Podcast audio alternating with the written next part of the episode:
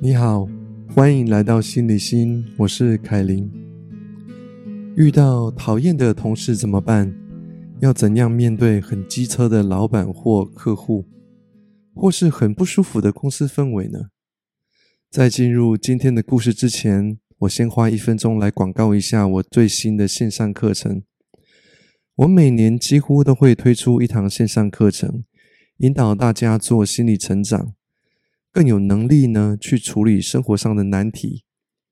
今年要推出的课程是解决工作上的复杂人际关系。这门课程呢，叫做职场人际能力。每天晚上只要花十分钟听课，十天之后就可以升级你的职场人际能力。如果你有兴趣的话，可以把握现在这个购课时机，享受最大的折扣。课程定价一九八零。十一月十一日之前特价一三八零，在结账的时候输入优惠码凯琳 Only，再折三百块。所以呢，最近会加入一些职场或是生涯的故事，给大家在工作上一些新的反思机会。今天要讲的故事是我自己的故事，是我自己在二十多年前出去国外闯天涯的故事。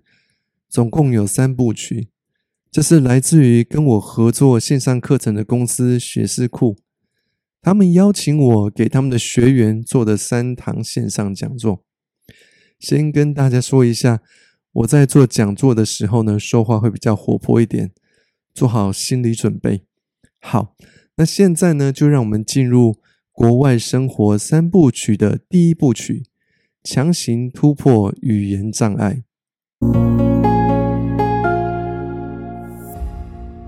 各位好，我是凯琳，我是一个加拿大注册的临床咨商师，也是一个美国认证的整合人生教练。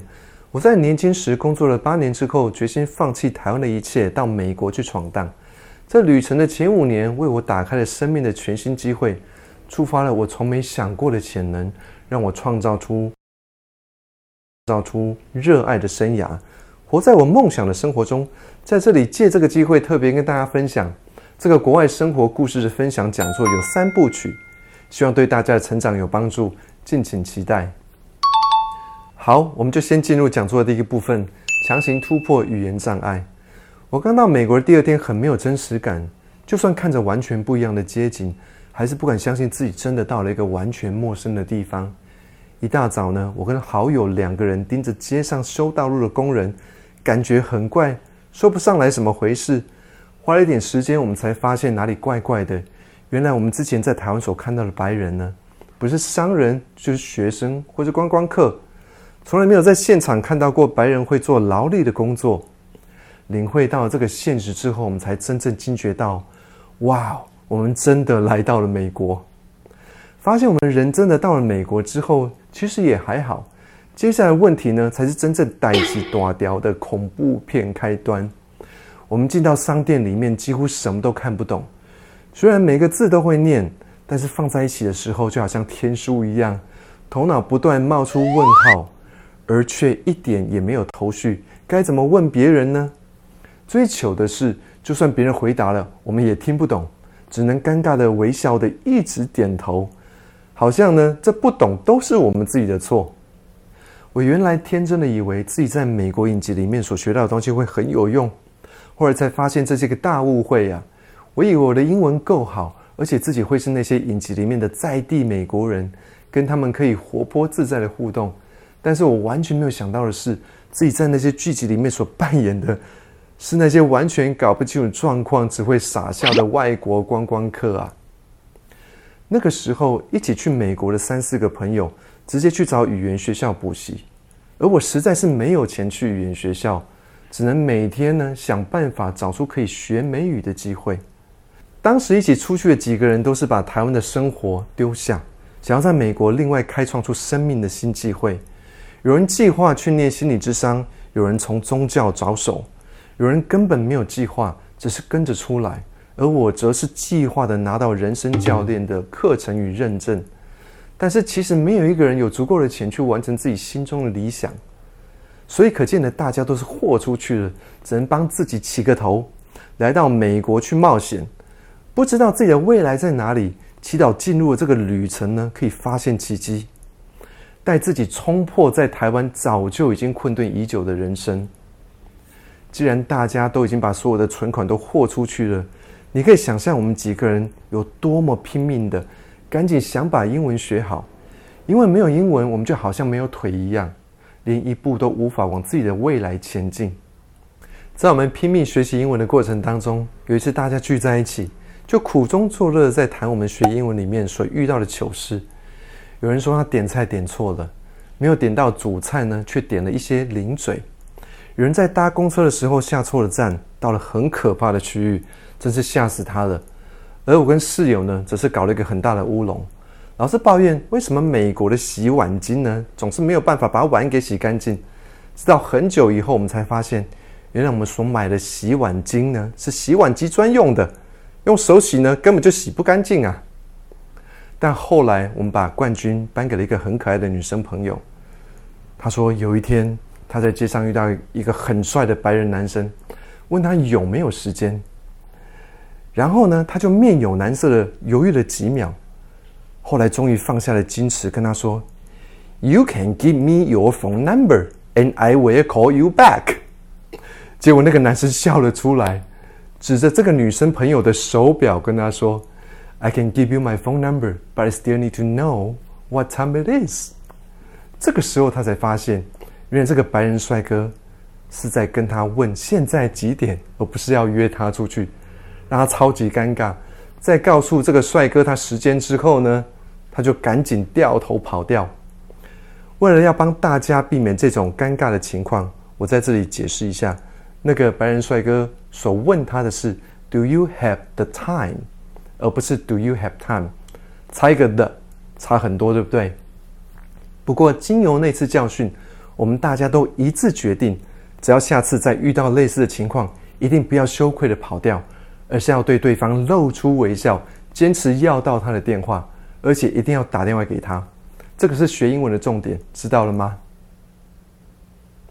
在拼了命学英文的过程中，虽然很辛苦也很挫折，但还是会发生很多有趣的事。在下一次我们聚会的时候呢，大家就把冠军给颁奖给我了。为什么呢？在那次聚会中，我们的主题是怎么样才知道你的英文进步了呢？有人说，英文进步就是你可以去参加当地的聚会，自己去；而有人说，英文进步就是你终于敢跟陌生人说话，或者可以顺利的点餐。而有个英文进步的说法，虽然很奇怪呢，但是大家都一致的同意，那就是如果你的中文讲的越来越不好，就表示你的英文给进步了。为什么呢？因为要学好语言的话，你必须用那个语言的思考模式来组织语言，也就是说，你不能用中文的思考方式来组织句子。先把它翻成英文，然后再用嘴巴把它说出来，这样子你的英文听起来会很怪。学英文很重要的是，你必须要用英文的思考模式，然后直接从嘴巴吐出那句话，这样子你所学到的英文才能够进步。而我接下来说的故事就是这样子，马上让我荣登冠军宝座。我说啊，我的英文是真的进步了，绝对没有骗你们。有时候我们不是会去健身房运动吗？然后去健身房运动的时候，你会在更衣室里面换衣服，而在更衣室里有一个非常有趣的氛围。你想想看，当你到了一个陌生的国度，接触到陌生的人种，你是不是会很好奇的、很小心翼翼的，尽量不让人家发现的，去偷瞄一下别人的身体长什么样子，对吧？那么我们在更衣室里面最容易让我们好奇的老外的身体的部分是哪一个部位呢？你还需要猜吗？当然不必。每一个人都会很好奇，就是他们的性征。而对于男生而言呢，就是他们的弟弟。尤其是因为我们都听过，也可能在爱爱片里面看过，好像白人的尺寸呢跟亚洲人的很不一样。当然啦，大部分的时间我们也不一定要去偷瞄。毕竟呢，刚来的时候已经注意过了，而且都已经来了几个月，也不会特别想要去瞄什么的。不过偶尔呢，就是为了那种时候，事情就自然发生了。而那一天呢，就是那种时候。话说啊，我在更衣室的时候，有一个白人洗完澡出来，就围着他的浴巾站在我旁边吹头发，而可能动作太大了，所以一不小心浴巾就掉了。然后他的弟弟就突然间弹了出来打招呼，吓了我一大跳。你知道，当你在被吓到的当下，你的头脑跟身体只有最自然的反应，而当我在意识到的时候，就已经太慢了。因为当我在被吓到的那一秒，我的自然反应是睁大了眼睛说了这句话：“Wow, it's so big！” 哈哈，然后他看着我，给了我一个有点自豪的微笑。我当时真的是糗死了。觉得自己好像是没有见过世面的井底之蛙。我那几个朋友听到这里真的是笑到不行，马上就把冠军宝座献给了我。大家都认为我的英文进步的最好，看到我学英文都已经能够内化成这样子，连自然反应都已经调整为英文的思考模式。因为我说的是 “Wow, it's so big”，而不是说“你是别给他吸朗哦”。好笑归好笑。但是啊，我的英文进步神速可绝对不是笑话。记得我跟你说过吗？在去美国初期的时候，大家都去上语言学校，而我自己是没有钱去上语言学校，只能拼命的在当地找机会。当时我知道自己没有预算去上语言学校，所以我知道自己一定得跟当地人混熟，而且熟到一个程度呢，才能够把语言学好。所以我就只能置死地而后生，看看有没有办法认识当地人。不管是经由网络朋友的朋友，还是直接在街道上跟陌生人说话，我都必须为自己开出一条生路，才能够让自己的语言快点进步。其实我心里也相信，这应该是学习语言最好的道路。而为了达到这个目标呢，我也就只能厚着脸皮去开路。第一条路我开出来的是去寻找语言交换的机会，因为我知道绝对会有当地人想要学中文，就好像我想要学英文一样。所以一定要找到互相可以帮忙学习语言的机会，然后我就不断联络朋友，再找朋友的朋友，终于陆续找到了两个可以跟我做语言交换的白人。那时候我每个礼拜跟他们两个呢，各自花两个钟头做语言交换。但是这样子当然还不够，所以当我在外面的时候，我会尽量跟陌生人说话，看看有没有机会。很幸运的是，几个礼拜之后，我在公车站遇到一个白人对我微笑。我也勇敢的回给他微笑，没有想到他竟然用中文跟我说：“你是从台湾来的吗？”我一听觉得好惊喜，好像看到了救世主一样，马上就有一个非常大的笑容回答他：“对呀，我是从台湾来的。你怎么知道？你怎么会说中文呢？”一问之下才知道他叫做 Jesse，以前曾经在台湾做过两年的国际义工。所以认得出来台湾人的气质，也会说一点中文。当下我就问他说：“我可不可以做你的朋友？你愿不愿意教我英文？”没想到 Jesse 当下一口就答应了，跟我交换了电话。他非常的热心帮助我，开始带我去朋友的每一周的聚会。这每周的聚会呢是个餐会，它是个非常珍贵的学习机会。让我泡在完全没有中文的环境里面，这群好朋友里面大概有七八个人，他们每周三会约好一起去运动，而在运动结束之后，会去其中一个人家或一对伴侣家里一起做晚餐，一起吃饭，联系他们的友谊。而每周呢，会轮流到不同的人家里面。我在那段时间呢，就是 Jesse 旁边的小跟班。愣头愣脑的听着大家的对话，想办法呢要融入其中的气氛。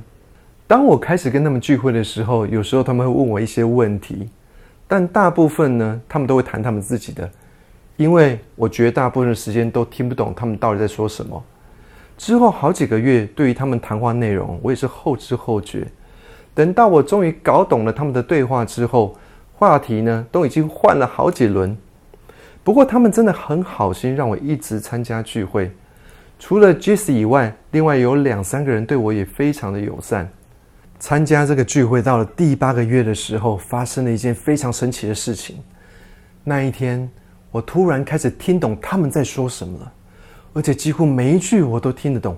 天哪！那个当下，我好像是听到了鞭炮声一样，像是旧金山为我办了一场大型的庙会，全市民都在为我的英文进步而大肆的庆祝。哈哈哈！我终于听懂了吧？看吧，我就知道这一天会发生。我心中啊，爽翻了。那天，Jesse 的朋友 Jim 好像发现了这件事情，问我为什么好像很开心的样子。我跟他说。我坐在这里呀，好像是一个笨蛋八个月，是因为很多时候我都听不懂你们在说什么，但是我今天完全听懂了。It's awesome！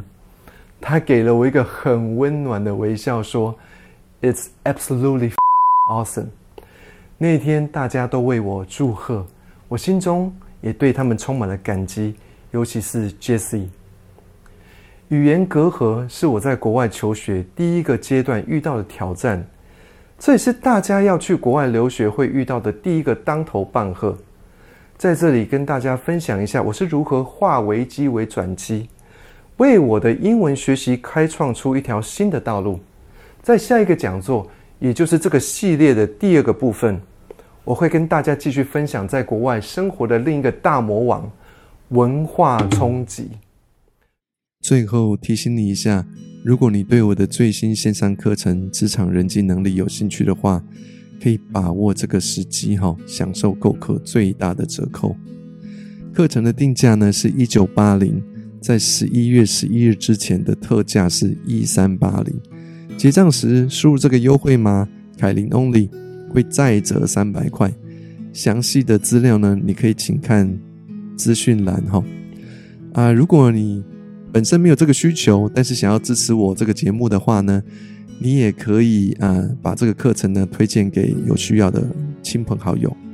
OK，好，谢谢你，今天的节目到这里哈，这是心理心，我是凯琳，我们下次见。